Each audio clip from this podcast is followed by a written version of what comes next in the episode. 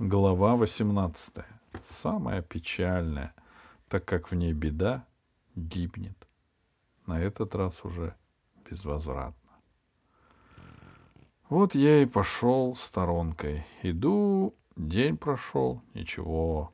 А к ночи пал туман. Такой туман, ничего не видно, хоть глаз выколи. Со всех сторон сигналы, гудки, сирены воят, звонят колокола — Тревожно, но зато, знаете, весело. Да только недолго продолжалось это веселье. Слышу, летит на нас быстроходное судно. Пригляделся. Вижу, миноносец на полном ходу. Я право на борт. Смотрю, он право на борт. Я лево, и он лево. И вот, понимаете, страшный удар. Борта затрещали, вода хлынула на палубу, и беда, рассеченная пополам, стала медленно погружаться в пучину. Ну, вижу, конец. Фукс, говорю я, берите спасательный круг и плывите прямо на вес, здесь недалеко. А вы, спрашивает Фукс, а мне, говорю, некогда. Вот запись нужно сделать в журнале. С судном попрощаться. А главное, мне туда не по дороге. А мне Христофор Бонифатич тоже не по дороге. Не тянет меня туда. Напрасно, Фукс, возражаю я. Там все-таки берег. Различные красоты. Священная гора Фудзияма. Да что красоты, отмахнулся Фукс. Там с голоду ноги протянешь, работы не найдешь, а по старой специальности, по карточной части, мы против них никуда не годимся. Обдерут как липку, по миру пустим. Уж я лучше с вами. И так меня тронула эта верность, что я ощутил прилив сил. Эх, думаю, рано панихиду петь. Осмотрел размеры повреждений, достал топор. Аврал, командую! Все наверх, снасти долой, рубить мачту! Фук стал стараться, такую энергию проявил, что я просто удивился. Да и то сказать, ломать не делать, душа не болит. Ну, и не успели мы оглянуться, пальма наша уже за бортом. Фукс прыгнул туда, я ему передал кое-какие ценности, бросил спасательный круг — компас вместе с Нактаузом, пару весел, анкерок воды из гардероба кое-что, а сам все на палубе, на беде, и вот чувствую, настает последняя минута. Корма вздыбилась, корпус погружается, сейчас нырнет. У меня слезы брызнули из глаз. И тут, знаете, я хватаю топор и собственной рукой вырубаю кормовую доску с буквами. Ну а затем в воду и к Фуксу на пальму. Сажусь верхом и соблюдаю, наблюдаю, как океан поглощает остатки моего многострадального судна. И Фукс наблюдает, и вижу у него тоже слезы на глазах. Я протянул ему руку. Ничего, говорю, не унывайте, мы еще с вами поплаваем. То ли еще будет.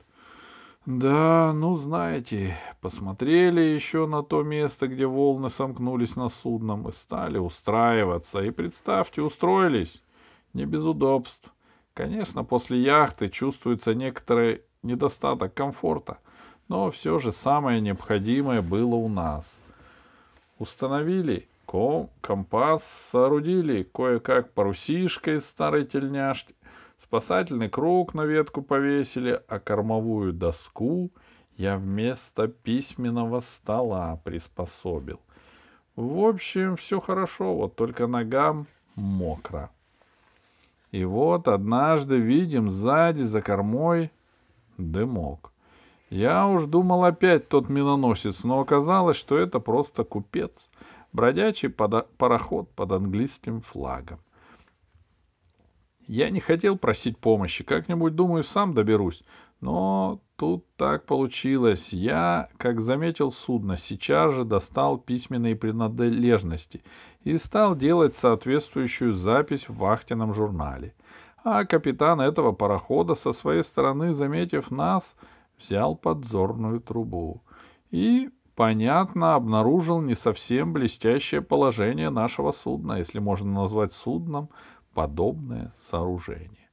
Но он все же сомневался, идти ли на помощь, поскольку мы не проявляли признаков паники и не подавали соответствующих сигналов. Вот тут-то, понимаете, обстоятельства и сложились так, что он неожиданно изменил свое решение. Я, видите ли, как раз в это время закончил запись и поставил свой временный стол, так сказать, стаймя. И вот буквы блеснули. Капитан увидел слово «беда» и принял его за призыв на помощь или за сигнал бедствия, что ли.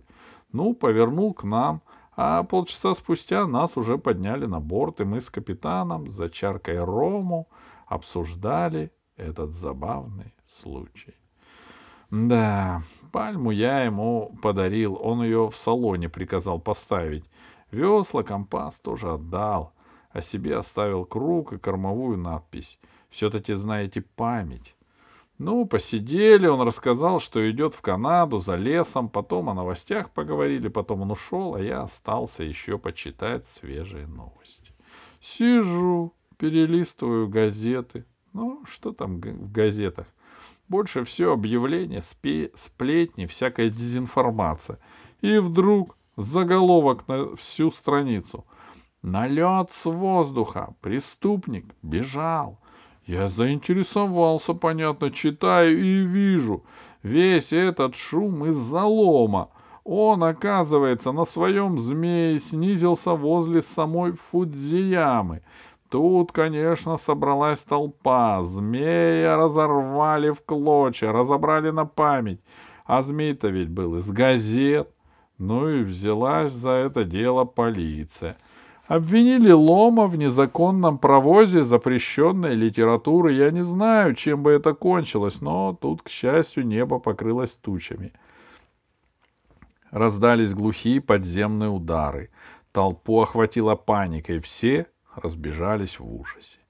На склоне священной горы только и остались мой старший помощник Лом и чины японской полиции. Стоят, смотрят друг на друга. Земля под ними колеблется. Это, конечно, необычное состояние для поверхности нашей планеты, но у многих оно вызывает различные проявления страха.